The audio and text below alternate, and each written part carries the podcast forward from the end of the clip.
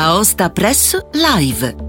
Buon ascolto da Angelo Musumarra e ben trovati con questo podcast che vi racconta l'attualità della Valle d'Aosta con gli approfondimenti da lunedì 22 a venerdì 26 agosto. Iniziamo con la presunta problematica dell'apertura dei negozi del centro di Aosta con Franco Napoli, presidente di Federmoda Confcommercio Valle d'Aosta, per poi passare alla discussione sull'irrigazione del prato dello stadio Puchoz di Aosta, avvenuta durante l'ultima riunione del Consiglio Comunale tra il consigliere Paolo Laurencet e l'assessore Corrado Cometto. Ci siamo poi dedicati al bilancio parziale delle manifestazioni estive, sportive e culturali di Aosta, tema affrontato anche questo nell'ultimo Consiglio Comunale da Eleonora Baccini e dall'assessora Alina Sapinet, per poi conoscere i lavori di ammodernamento della distilleria Saint-Roch di Quart, raccontati da Angelo Sarica, intervistato da Elena Meynet. Concludiamo con la vicenda che ha visto a sua insaputa l'uso dell'immagine e delle dichiarazioni del climatologo Luca Mercalli da parte delle candidate della lista Valle d'Aosta Aperta, Mercalli che è intervenuto a Champoluc in una conferenza sulla crisi climatica e lo scioglimento dei ghiacciai. Aostapresse Live. Confcommercio Valle d'Aosta ha preso le distanze da una non meglio specificata critica attribuita anonimamente a una begatrice aostana sulle chiusure dei negozi ad Aosta pubblicata da un sito web. Fare certe affermazioni non supportate da dati reali offende un'intera categoria, ha dichiarato Ermanno Bonomi, presidente di Ascom Aosta. Secondo una nostra verifica circa l'80% delle attività commerciali erano aperte sia domenica 14 che lunedì 15 agosto, salvo alcune catene nazionali. I commercianti stanno sostenendo ritmi di lavoro importanti data la forte affluenza turistica al fine di continuare a dare un'immagine turistica del centro città. L'attività nei negozi del capoluogo regionale è confermata anche da Franco Napoli, presidente di Federmoda Confcommercio Valle d'Aosta. Sì, diciamo che io ho visto un giornale online ha pubblicato un'esternazione di probabilmente un'albergatrice, perché stava intervistando persone che rappresentavano il settore alberghiero. Non volendo, si vede presa da non so cosa, la persona intervistata ha detto che peccato perché durante la domenica 14 i negozi erano chiusi. Io ho contestato questa affermazione per dovere verso le persone che rappresentano, verso tutti i commercianti che stanno dando l'anima. I negozi di abbigliamento sono i negozi degli articoli sportivi che a luglio e agosto ho visto tanti colleghi volenterosi che, mettendo in gioco il loro tempo, perché questo è anche un periodo che si fa fatica a trovare personale, è una cosa incredibile. Io ho chiamato anche gli uffici preposti, il vecchio ufficio di collocamento per intenderci, che non si chiama più così, che ha un bel sito ed è ben organizzato, ma non ci sono persone che si rivolgono a loro per cercare lavoro. Quindi io comprendo i sacrifici dei miei colleghi, perché li stiamo facendo anche noi, facciamo fatica a trovare personale, in più sottoponiamo anche i nostri dipendenti a un lavoro importante, insomma. Ringraziamo che quelli che abbiamo sono bravi e quindi cerchiamo di portare avanti la nostra mission e di rendere Aosta sempre più vivace nel comune interesse. Noi ovviamente apriamo perché vogliamo clienti volenterosi e desiderosi di fare degli affari con noi, specialmente in luglio e agosto, dove a causa dei saldi diamo l'opportunità a tutte le famiglie di poter far entrare un capo desiderato nel loro guardaroba con un po' più di leggerezza. Da questo punto di vista, appunto, gli affari come stanno andando? Vediamo qua, siamo proprio in mezzo agli atelier e insomma di sacchetti ne vedo pochi. Vedo che ho sentito anche i miei colleghi che sono molto soddisfatti, poi dipende, in questo momento Angelo magari stai transitando per la via ed è più il dopo pranzo e la passeggiata pomeridiana, poi le persone adocchiano l'articolo del desiderio, poi magari prima di andare via vanno e concludono l'acquisto. I clienti, almeno io sento molti negozianti che ho l'onore di rappresentare che mi dicono che la stagione sta andando bene. Luglio è stato in chiaroscuro, ma agosto si sta facendo recuperare luglio. Insomma, chi fa imprenditore di se stesso, chi lavora nel commercio non può stare ad aspettare troppo gli aiuti pubblici, deve darsi da fare, deve lavorare con le proprie risorse, deve cercare di ottimizzare il proprio tempo. Allora, il discorso degli aiuti pubblici sarebbe importante, Federmoda a livello nazionale lo sta portando avanti, in cosa sfocerà non lo so, però noi questa missione la stiamo portando avanti per creare un supporto ai negozi di prossimità, perché effettivamente avere un negozio nel centro storico di una città si rivitalizza la città, si crea un interesse verso i centri storici un po' più importante, tanti negozi che sono negozi storici a mio avviso devono essere supportati in qualche maniera, ma non si chiede dei contributi piuttosto degli sgravi fiscali, un qualcosa che ci permette di alleggerire un po' i nostri bilanci. Se non ci sono aiuti di questo genere, i centri storici diventeranno preda di catene che magari invece di fare uno spot in televisione da 100-150 mila euro pagano un affitto importante nei centri storici, andando a scalzare quelli che sono i negozi, le quali insegne rispondono a dei nomi o a delle generazioni di lavoro. Una cosa ancora da sottolineare è il fatto che in molti centri storici noi assistiamo al food che entra prepotente scalzando l'abbigliamento, che non dimentichiamoci che siamo la nazione che è più importante del mondo per quello che riguarda il fashion e per quel che riguarda la moda, insomma. Eppure viene da pensare ai grandi centri commerciali, soprattutto quelli che scimmiottano i centri storici, che sono effettivamente molto simili ma hanno una localizzazione di negozi e di food ben definita.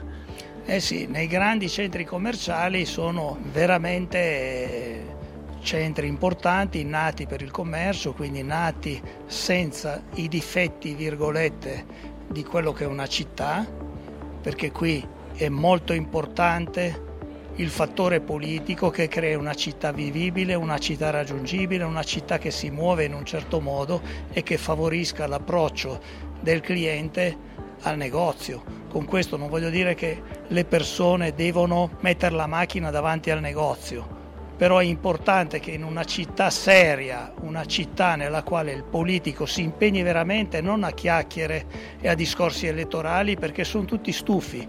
Poi si parla della disaffezione alla politica. Noi come commercianti chiediamo una politica che sia attiva e che capisca quelle che sono le dinamiche di una città. Ci sono molti politici volenterosi, e non voglio fare di tutta l'erba un fascio, che gli si dia spazio e che quando un turista arriva in centro gli si dica: qui non si parcheggia, ma si parcheggia qui. Questo vuol dire un'adeguata segnaletica che faccia sì che il nostro turista, chi viene a visitare la città, che se la vuol godere, comunque non ti giri con confusione e aspetti la benedizione divina per trovare un parcheggio, che ci siano delle segnaletiche che dicono: figliolo, qui non puoi parcheggiare, o qui paghi 3 euro l'ora. Però se ti fai 1000 metri paghi 0 o paghi 3 euro tutto il giorno.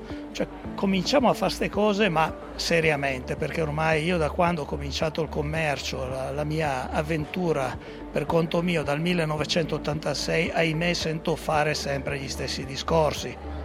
Questi discorsi, e Angelo ti faccio una battuta, sono quei discorsi che fanno sorridere i cinesi che fanno un piano a settimana di un grattacielo. Quindi cerchiamo di capire, se non vogliamo che il mondo si appropri dell'Italia, cerchiamo noi di riappropriarci della nostra Italia.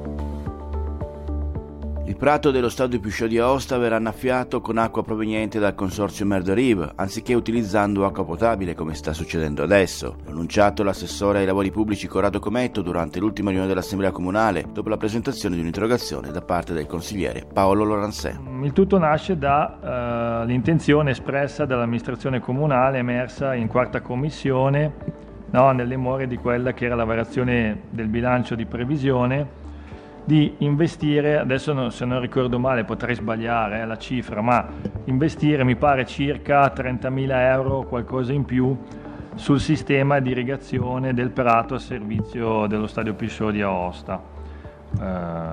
Ognuno poi lo chiama come vuole, non stiamo a fissarci su queste cose.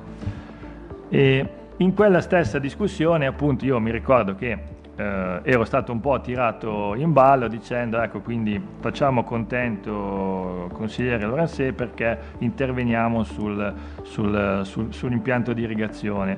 Io risposi: cioè, perfetto, va bene, però stiamo ancora utilizzando l'acqua potabile per irrigare il campo oppure no? Da lì, dal silenzio, perché nessuno ha risposto, mi ha detto no, non è più così, il nuovo impianto, il nuovo intervento, l'investimento da 30 e passa mila euro, eccetera, eccetera, servirà per ovviare a questa situazione. Quindi io ho dedotto che purtroppo la situazione, quindi, al momento non è diversa da quella che ha caratterizzato l'irrigazione dell'impianto sportivo in tutti questi anni. Ecco, considerando anche poi quello che è il periodo di abbiamo visto da quello che è la siccità e quindi grave crisi idrica che ha investito e sta investendo pesantemente anche la nostra regione, insomma diventa anche un po' contraddittorio che noi invitiamo cittadini e turisti a utilizzare con responsabilità la risorsa idrica per ridurre gli sprechi e poi però continuiamo a bagnare un campo di quelle dimensioni con acqua potabile. Di qui l'interrogazione, ossia si interroga l'assessore comunale competente nell'ambito della gestione delle relative deleghe in materia per conoscere se corrisponde a verità il fatto che il prato a servizio dello Stadio Pichot sia ancora innaffiato utilizzando acqua potabile e se nell'ambito invece dell'annunciato intervento di ammodernamento del sistema di irrigazione sia prevista quindi una sua diversa alimentazione con acqua a fini irrigui. E poi chiediamo anche di conoscere a carico di chi vengono addebitati i costi per l'utilizzo di acqua potabile, sempre questa rimanga, in generale di acqua per l'irrigazione del prato a servizio dello Stadio Pichot e a quanto ammonta la relativa bolletta annuale. Stadio Pichot, se corrisponde a verità il fatto che il prato a servizio dello stadio sia innaffiato utilizzando acqua potabile. Questo è vero, lo stadio è annaffiato con acqua potabile, come lo è da sempre, e anche nel periodo, e qui mi riferisco al vicepresidente Favre, in cui il vicepresidente era assessore allo sport, quindi lo sa benissimo il vicepresidente Favre.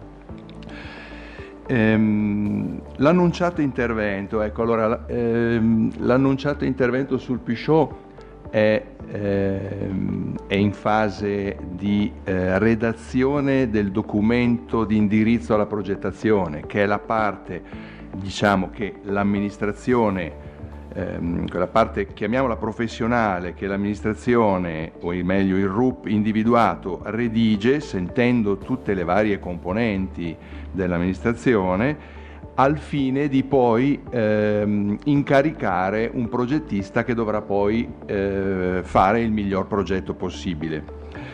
In questo documento di indirizzo alla progettazione, o meglio nella bozza, perché non è ancora totalmente redatto e mi pare che la scadenza sia veramente a giorni, per cui penso forse addirittura in questo mese verrà completato.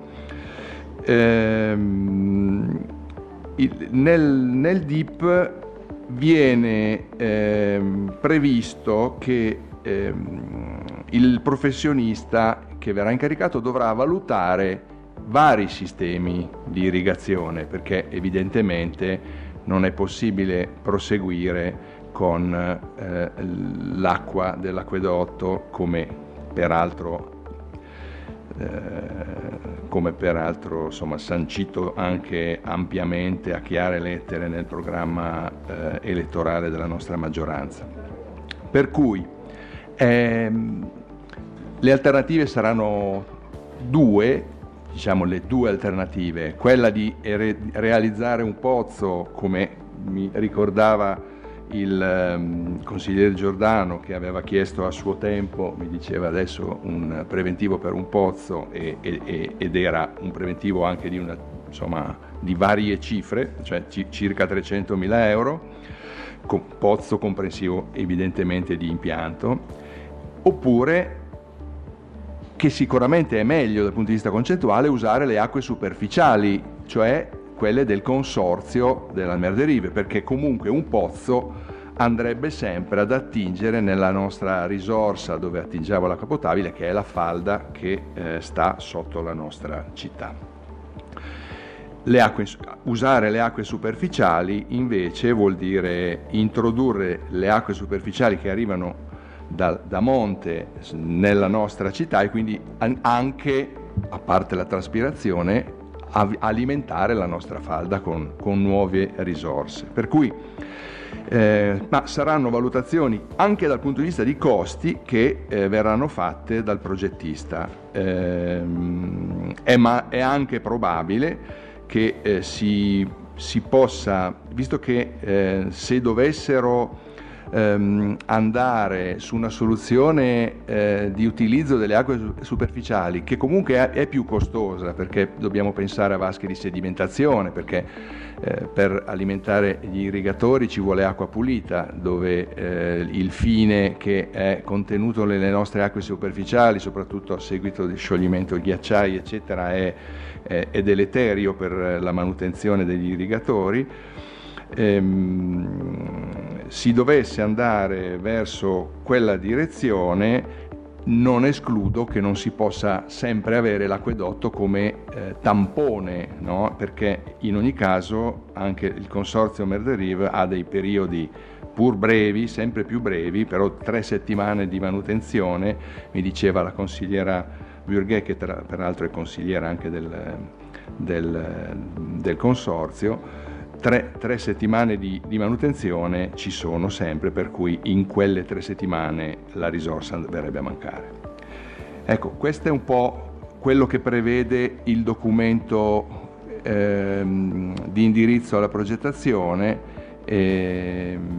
che quindi lascia aperta le varie strade. È chiaro che l'indirizzo è quello di usare acque diverse da quelle dell'acquedotto.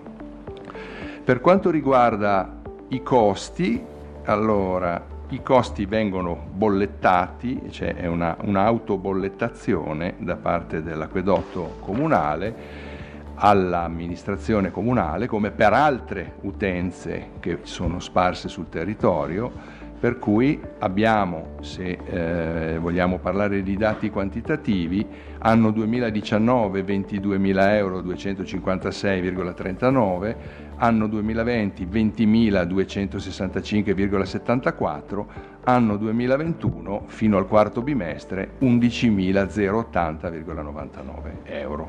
Più che altro ci auguriamo che effettivamente si arrivi ad utilizzare, insomma, acque diverse da quella potabile. Ecco. Rispetto ai costi nel 2021, effettivamente io ricordo che l'anno scorso in questo periodo il campo era completamente secco, magari il calo può anche essere dovuto che poi non era più stato bagnato, ricordo delle foto eccetera eccetera abbastanza sconcertanti. Comunque rimaniamo in attesa, sperando che dal nuovo progetto si possano utilizzare più l'acqua potabile, anche perché ha il suo costo per il comune. Avete sentito? Ora ci tocca di nuovo. Il vaccino contro il Covid è importante. Professore, ma è proprio necessario? Non basta questa? Serve, ma non basta. Proviamo a semplificare un problema complesso. Ci sono 4 punti. 1. La quarta dose riporta la protezione a un livello più alto. 2. Non sappiamo se e quando potremmo essere contagiati. 3. Ma quello che sappiamo certamente è che il vaccino ci protegge dalla malattia grave. Buono. 4. Quelli che hanno più di 60 anni sono più a rischio. E dai. Problema complesso, soluzione semplice. Aostapresse Live.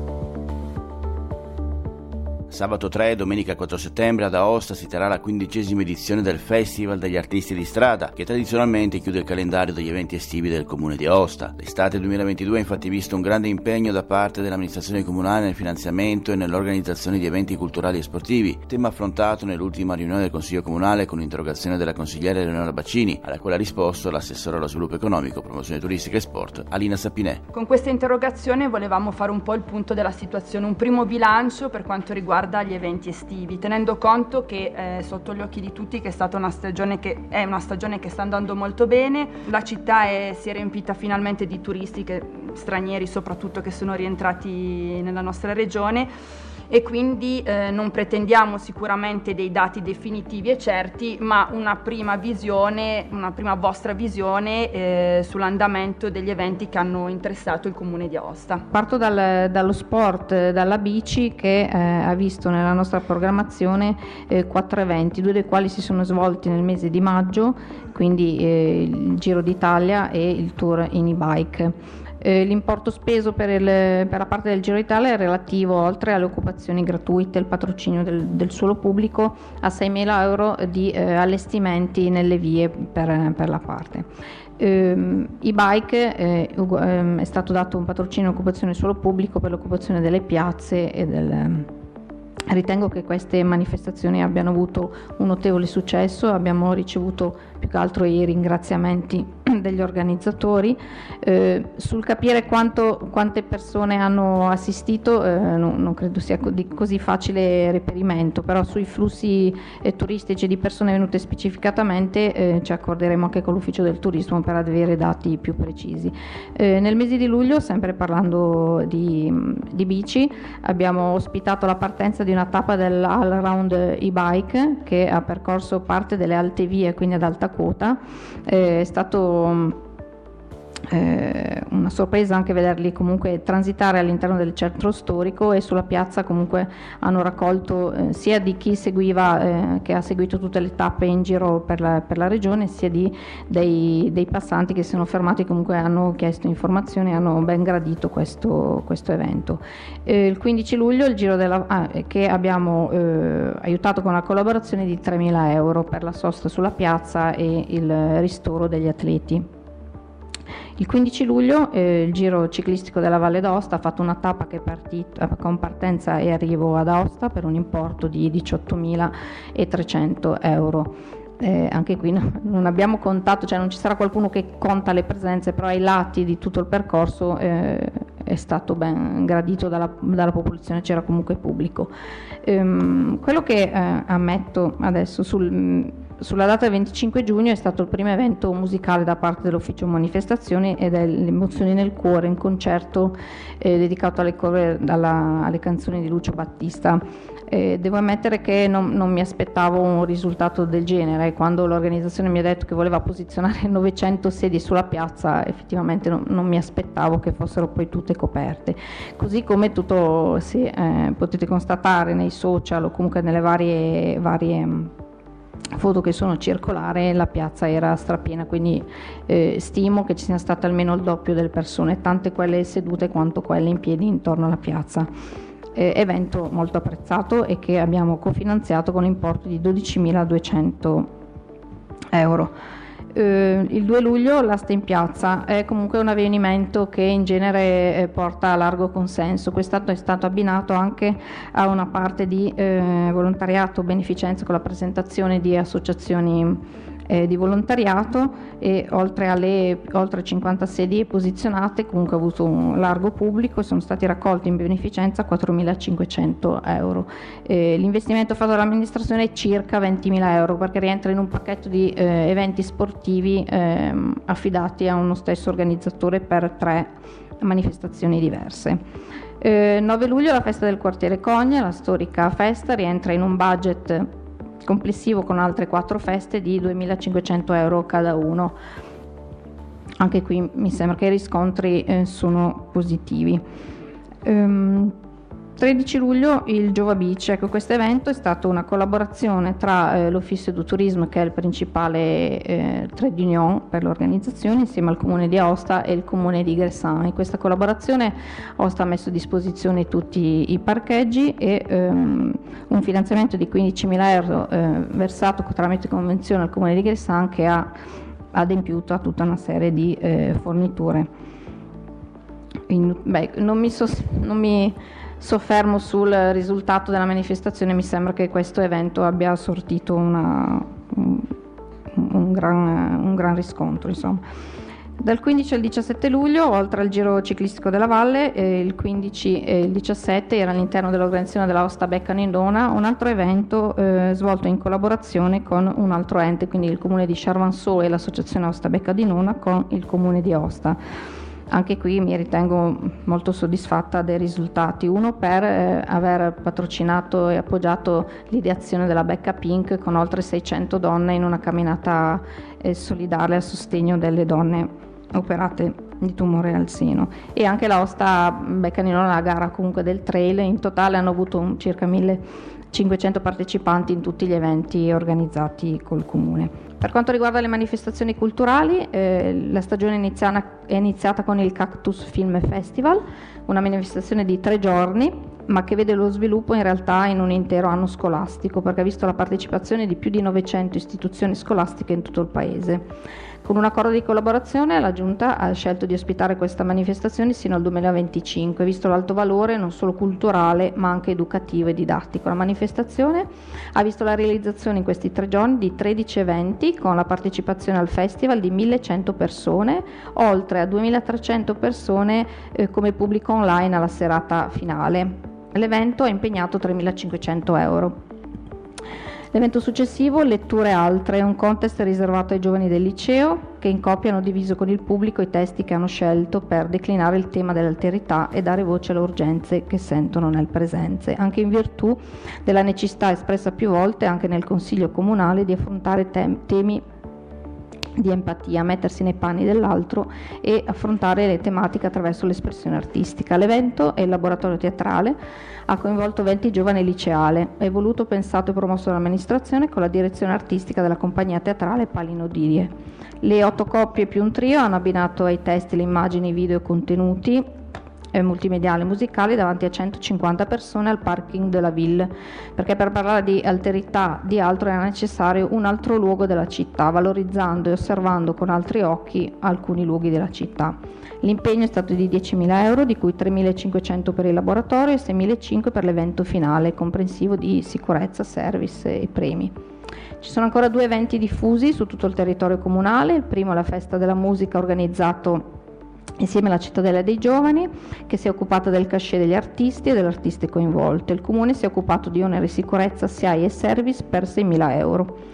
I dati in questo caso sulla partecipazione non possiamo garantirli con sicurezza, in quanto è stato diffuso su tutto il territorio, con particolare riferimento alla marching band e la clicca, mentre stazioni fisse si sono alternate 50 persone durante le ore di esibizioni, pioggia permettendo, perché in quella giornata non c'era, è arrivato anche il temporale che ha un po' disperso le persone. L'altro evento, con il gruppo Anania, fonde la musica con danza, unisce il rombo dei tamburi, il movimento del corpo, roteare dei capelli e l'espressione del viso, oltre a limitare i flutti dell'oceano. Le 1000 sfaccettature della natura, e ha visto diverse performance in giro per le città all'inizio del mese di luglio. Per questo appuntamento sono stati stanziati 2.500 euro. Potremo reperire il numero di partecipanti negli eventi che sono o a prenotazione o comunque a pagamento con posti assegnati. Ovviamente gli eventi che noi finanziamo con gratuità e all'aperto è di difficile conteggio, insomma. Però credo che chi ha assistito agli eventi possa rendersi conto di come stanno andando. Ringrazio l'assessore Sapinet e sì, mi ritengo abbastanza soddisfatta. Ci sarebbe da fare tutto un discorso sugli eventi, perché soprattutto per la parte che compete a lei sono più dei patrocini che ha rilasciato il comune verso magari il comune di Charvensod per la Becca di Nona, il Jova Beach, che oggettivamente sono stati dei, anzi mi complimento anche con gli organizzatori, perché sono stati 2 eventi veramente riuscitissimi, e auspico veramente che il comune abbia una parte più centrale per l'organizzazione di alcuni eventi così importanti. Sì, volevo precisare che i 2 eventi che hanno notato non sono semplici patrocini. Per il Jova Beach abbiamo lavorato insieme le tre amministrazioni a partire da un anno fa, quindi con un tanto di, cioè è stato proprio costruito insieme. È vero che il contatto principale è arrivato da parte dell'ufficio di turismo e lei ci ha contattato, però comunque è stato veramente un lavoro impegnativo al di là dell'importo finanziario versato. Ecco, credo che comunque questo tipo di eventi debba essere fatto con queste collaborazioni. Uno, perché il comune di Gressan aveva l'area adatta alla manifestazione e il comune di Aosta tutte le strutture.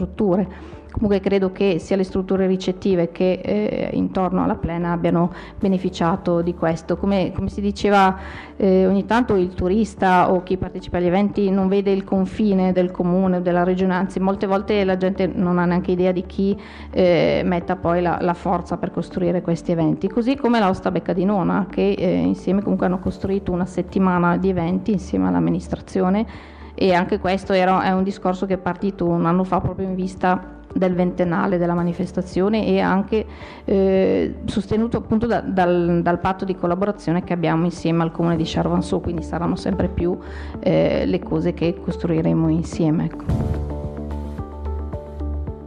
Con un investimento di circa 1,5 milioni di euro, la distilleria Saint-Roch di Car ha realizzato nei mesi scorsi diversi lavori di ammodernamento, sia nell'installazione di nuovi pannelli fotovoltaici, sia nell'impianto di distillazione che permetterà alla distilleria, che i liquori distillati Saint-Roch affianca anche quelli a marchio Levi e Ottoz, di triplicare la propria capacità produttiva ed ampliare la propria gamma di prodotti, come racconta il responsabile commerciale Angelo Sarica, intervistato da Elena Meynet. Lo scatto di qualità della rosé è che oggi, grazie all'energia che noi abbiamo, che arriva grazie al sole in questo caso, e in Valle d'Aosta ultimamente si nota e si sottolinea, e c'è sempre stato, quindi questa azienda ha avuto la lungimiranza negli anni di investire in un impianto fotovoltaico molto importante, e quindi già l'avanguardia negli anni per un risparmio energetico. Questo è diventato, ha fatto sì che oggi ci permette di trasformare completamente la nostra energia in energia rinnovabile. È un tema molto sensibile e attuale, ma cosa succede? Succede che catturando l'energia del sole la portiamo ai nostri impianti fotovoltaici e questi vengono trasmessi in una macchina che trasforma questa energia in vapore. Questo vapore fa sì che alimenti il nostro nuovo impianto di distillazione, e questo impianto di distillazione quindi totalmente green, totalmente ecosostenibile, e come dicevo alimentato a vapore e tecnologicamente avanzato, perché in questo ultimo sforzo dell'azienda di questi ultimi anni dopo la pandemia ci siamo trovati in un momento di scelta della vita, di o fermarci o andare avanti. Nell'andare avanti abbiamo voluto investire su una tecnologia davvero avanzata 4.0, e con il fatto di differenziare di più l'alambico e portare a casa anche tutto quello che è una serie di prodotti internazionali che prima forse non potevi neanche produrli perché non avevi la tecnologia per produrli. Faccio un esempio: oggi sempre con l'azienda agricola abbiamo impiantato dell'orzo, e con l'orzo abbiamo fatto la trasformazione dell'orzo, l'abbiamo maltato e oggi abbiamo già messo nei nostri barricchi il primo whisky che uscirà fra un paio d'anni, e sarà un whisky sì valdostano, ma sarà uno dei pionieri whisky italiani. Comunque whisky è un prodotto importante, conosciuto a livello mondiale. E oltre al whisky, gin che facciamo già, e oltre al gin anche altre tipologie di prodotti internazionali. Questo fa sì che aziende anche non del territorio, ma soprattutto brand anche importanti a livello italiano e non, si sono rivolte a questa distilleria, e oggi possiamo riceverli proprio perché abbiamo una forza di impianto che corrisponde alla domanda che ci fanno, quindi domanda e offerta, perché voi pensate a un grande brand che si avvicina a noi, ha comunque delle grandi pretese, soprattutto a livello qualitativo.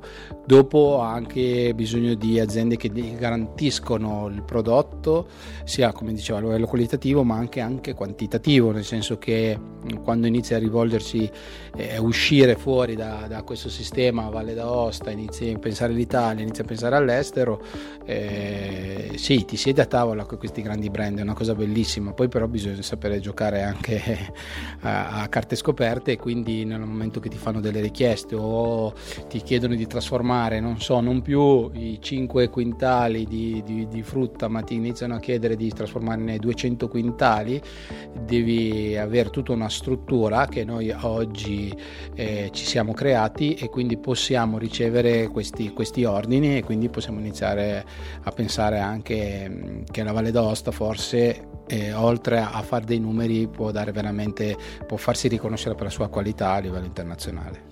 Nicola Rossè e Alessandro, suo figlio, hanno fatto delle scelte anche in linea con i nomi che si riuniscono sotto Rossè. C'è anche Ottoz, c'è Levi, una tradizione valdostana lunga che adesso viene distribuita in tutto il mondo. C'è la scelta dei materiali, la scelta delle tecnologie, la scelta di uno sguardo al futuro che nasce in un momento di pandemia, di difficoltà, quindi è stato uno sforzo anche economico molto grande.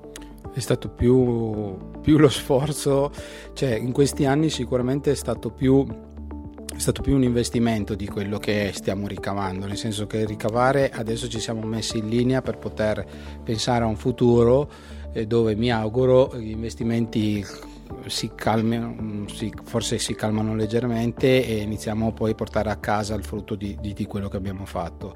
Come hai detto tu, sì, abbiamo dei 3 brand che inizialmente abbiamo pensato di mettere sotto un cappello, invece poi ci rendiamo conto che sono 3 brand che hanno una grande storia in Valle d'Aosta. Ottoz per il Genepy, per quello che ha fatto come innovatore nella liquoristica all'inizio del Novecento, la Levi che ha una tradizione di più di 300 anni nella distillazione, quindi abbiamo una storia anche importante da comunicare e che ci fa forza. Oggi siamo rappresentati negli Stati Uniti dal gruppo di Gio Bastianic, proprio perché prima di tutto lui ha cercato la storia, è arrivato a noi grazie a una storia, non solo perché facevamo un amaro.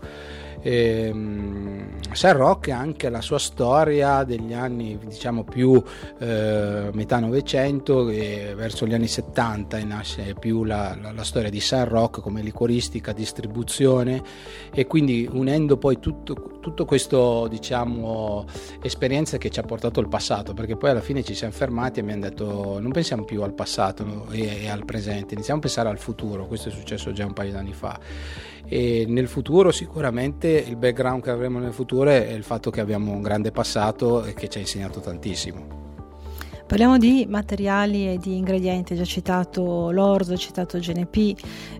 Abbiamo i materiali all'interno dei quali vengono lavorati questi prodotti dell'azienda agricola, perché c'è anche tutta la parte agricola, quindi abbiamo il metallo dell'alambicco alimentato con energia solare, quindi con l'elettricità, abbiamo il legno dei barrique, abbiamo anche la terracotta.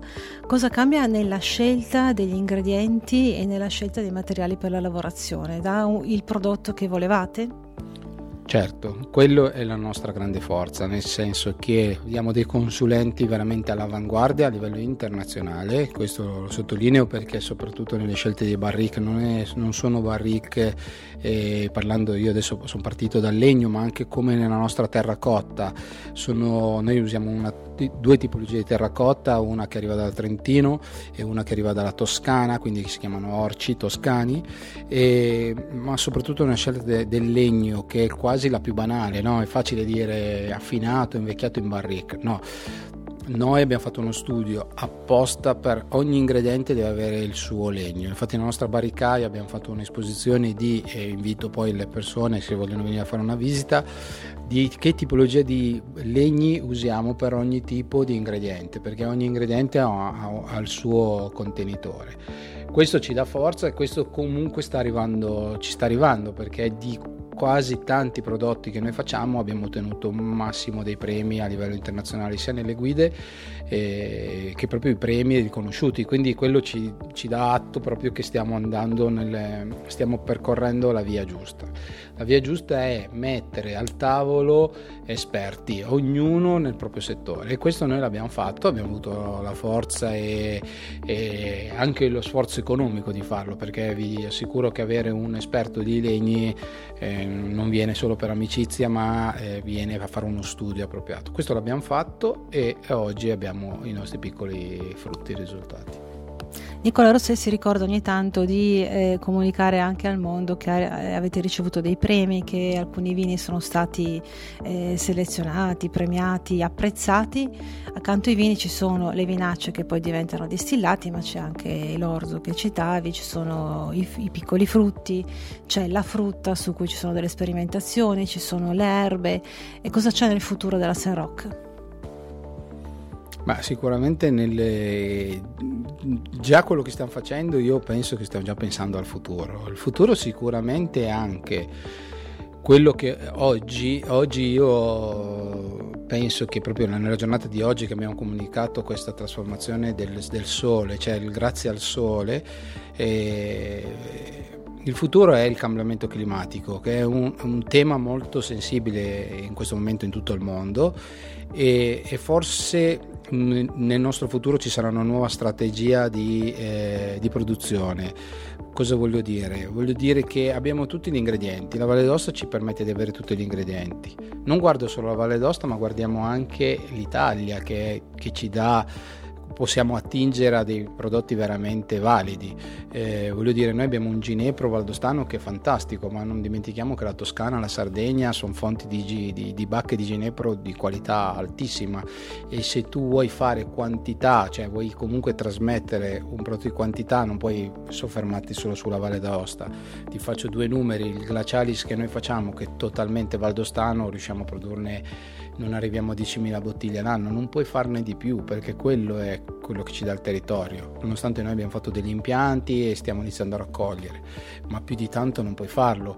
Capisci che se vuoi veicolare un prodotto a livello internazionale non bastano le 10.000 bottiglie. L'Italia è comunque un territorio di altissima qualità, quindi io non vedo male mischiare la Valle d'Aosta con l'Italia, perché siamo Italia comunque in tutti i sensi.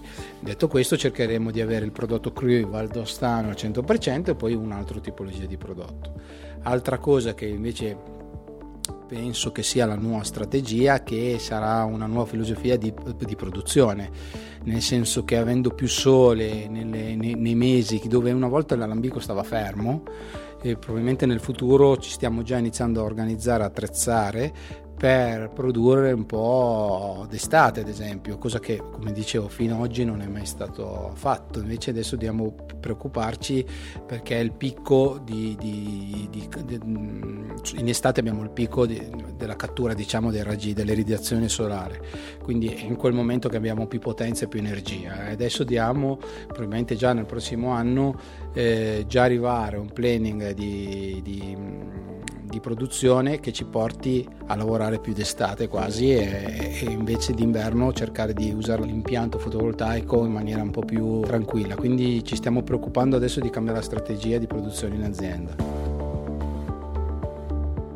Hanno usato a sua insaputa una foto e delle dichiarazioni per un meme elettorale diffuso sui social. Per questo Luca Mercalli, scienziato e climatologo, ha chiesto ad Daria Puzza e Erika Ghisciarda, candidate alle prossime elezioni politiche per la lista Valle d'Aosta Aperta, di rimuovere i post pubblicati sui vari profili social, dove resiste ancora una foto con le due candidate e la deputata uscente Elisa Tripodi. Luca Mercalli era intervenuto lo scorso mercoledì 17 agosto a Champoluc per una conferenza sulla crisi climatica e lo scioglimento dei ghiacciai, la cui sintesi l'avete potuto ascoltare nei giorni scorsi, quando alla fine dell'incontro, nello spazio dedicato alle domande del pubblico, è stato interrogato sulla questione Cime Bianche, il progetto di collegamento tra Val d'Ayas e Abruzzo Cervinia, uno dei temi centrali contro il quale da anni si battono le due esponenti politiche. Grazie, buonasera. Marco Mazzotti, grazie per l'evento. Per quanto riguarda il dottor Mercalli, c'è un problema di economia delle valli alpine, e noi vediamo in questa valle che viene dato per scontato che lo sviluppo è legato al turismo invernale e allo sci.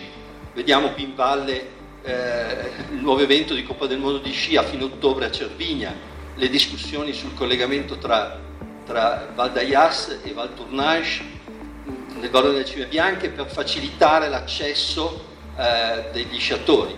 Ma l'evoluzione è diversa, come avete fatto vedere, giusto? Bisognerebbe forse potenziare il turismo primaverile, autunnale, che sarà possibile in futuro più di adesso. Vorrei sentire il suo commento su questo, cioè il contrasto tra il problema della sostenibilità e il problema dell'economia alpina che dobbiamo preservare. Quanto alla neve, si sta riducendo il periodo dell'innevamento utile, la quantità di neve fresca è molto irregolare, possiamo avere delle annate prive come l'anno scorso, ma annate con importanti nevicate come l'inverno 2017-2018. Il fatto è che facendo più caldo comunque sia la neve dura di meno e diventa più intermittente l'innevamento. Le Alpi erano famose fino a una ventina d'anni fa per avere un clima che permetteva dalla prima nevicata di fine novembre inizio dicembre di avere un innevamento stabile e continuo fino a Pasqua, mentre l'Appennino era già noto prima per avere un innevamento più intermittente. Direi che le Alpi si stanno avvicinando alla situazione appenninica, hanno periodi dove la neve c'è ma che molto frequentemente si possono interrompere per il caldo o per la pioggia che arriva fino a oltre 2000 metri di quota. Quindi la strategia è diversificare, cominciare a tenere presente che lo sci fra 20-30 anni non sarà più quello che abbiamo oggi e nemmeno l'innevamento programmato potrà sopperire alla mancanza di freddo, perché ancora possiamo mettere i cannoni, fare dei bacini per accumulare l'acqua, però se manca il freddo spariamo acqua. Quindi questi elementi vanno assolutamente tenuti conto nella programmazione futura dei compressori sciistici. La mia opinione è usare tutto quello che c'è, perché ormai è un investimento fatto fino a quando la neve ci sarà, e vedo poco razionale espandere continuamente, mentre è importantissimo investire anche nella fruizione della montagna nelle stagioni tradizionalmente meno affollate come la primavera e l'autunno, e soprattutto dicevamo l'estate, proprio quell'estate che diventerà rifugio dal caldo estivo nelle pianure. Inquinamento, l'agricoltura, vogliamo sentire. Ho sentito agricoltura. L'agricoltura conta per una frazione importante delle emissioni, rilevante. Le stime della FAO sono circa tra il 25 e il 30%. Però attenzione che c'è una parte di agricoltura che ci serve, cioè un'agricoltura che è quella che ci permette di mangiare, di sopravvivere. E c'è, possiamo dire, una parte di agricoltura superflua o comunque che è stata eccessivamente alimentata, che è l'allevamento del bestiame. Circa il 15% delle emissioni globali derivano oggi dall'allevamento del bestiame in tutto il mondo. Non si tratta di essere vegetariani, si tratta di cominciare almeno a mangiare meno carne. Oggi in Italia siamo a 80 kg pro capite all'anno. La dieta mediterranea, tra l'altro più sana, ne prevede una ventina. Già soltanto rispettando una dieta più equilibrata si diminuisce a un quarto la nostra assunzione di carne, in particolare la carne rossa, e in questo modo si fa già un ottimo favore alla diminuzione delle emissioni, in particolare il metano, che è l'altro importante gas a effetto serra che arriva principalmente dall'allevamento bovino. E teniamo presente che noi non vogliamo affamare i nostri allevatori, che ci sono molto simpatici, fanno un'opera eccezionale di mantenimento dei pascoli.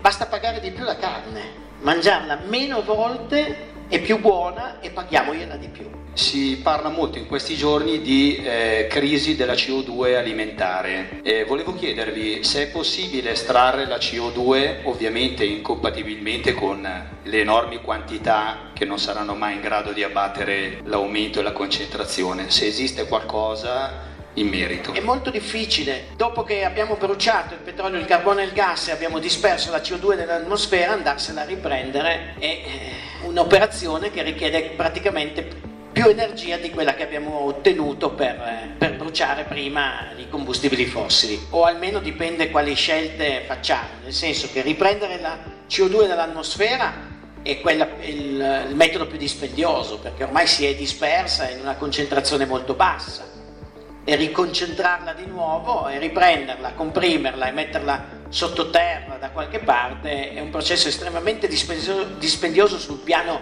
energetico. Un po' più facile andarla a prendere da una sorgente concentrata, per esempio dalla bocca di una ciminiera. Allora lì posso prendere della CO2 che è in maggior concentrazione rispetto a quella dell'aria circostante, però devo sempre spendere dell'energia per fissarla su un composto chimico transitorio, oppure poi anche dentro dell'acqua, e iniettarla da qualche parte dove spero che rimanga lì per i millenni a venire. Si possono usare dei giacimenti di gas esauriti, si possono usare degli acquiferi profondi dove la CO2 si scioglie nelle acque profonde e poi crea dei composti chimici stabili, ci mette molti secoli per farlo. Tutto questo però richiede comunque sempre dell'energia e ha delle efficienze per ora molto basse, quindi la mia opinione è: studiamo pure, investire in ricerca va sempre bene, magari qualcuno troverà dei metodi più efficienti in futuro, però al momento questi sistemi non funzionano e allora dobbiamo fare con la dieta, ecco, ci vuole la dieta in questo momento, non possiamo sperare in una cura che ci tolga l'intossicazione. Le piante, ecco, vale la pena dire questo perché lo sentirete nominare moltissimo, allora piantiamo tanti alberi, così ci pensano gli alberi a riassorbire tutta la CO2, è vero, un pochino fanno anche loro, ma al massimo un 20%, quindi che non diventino poi un alibi del tipo ho piantato l'alberello e vado in vacanza alle Maldive, no, ho piantato l'alberello e vai in un agriturismo in Valle d'Aosta. Sentivo parlare prima delle contraddizioni che esistono di fatto fra la necessità di potenziare un impianto di risalita sulle Cime Bianche quando il modello che probabilmente sarà del futuro, il modello turistico sarà quello di uno sfruttamento durante le stagioni intermedie, no? Quindi credo che è un discorso proprio più radicale che deve essere affrontato. 50 anni fa veniva pubblicato il rapporto I limiti alla crescita del Club di Roma, fondato da un nostro concittadino, Aurelio Peccei. A un certo punto si è sentito parlare anche di decrescita. Decrescita, vabbè, tanto la decrescita arriverà per motivi fisici, che la desideriamo, che la prevediamo, o no. Il problema è che non abbiamo agito con quella prevenzione quando era il momento di farlo, più di 50 anni fa. Adesso i nodi vengono al pettine ed è importantissimo elaborare questo nuovo modello, perché non può esistere crescita infinita in un mondo finito, questo è chiarissimo per chi si occupa delle scienze fisiche del sistema Terra, non è ancora chiaro agli economisti. Aostapresse Live, a cura di Angelo Musumarra,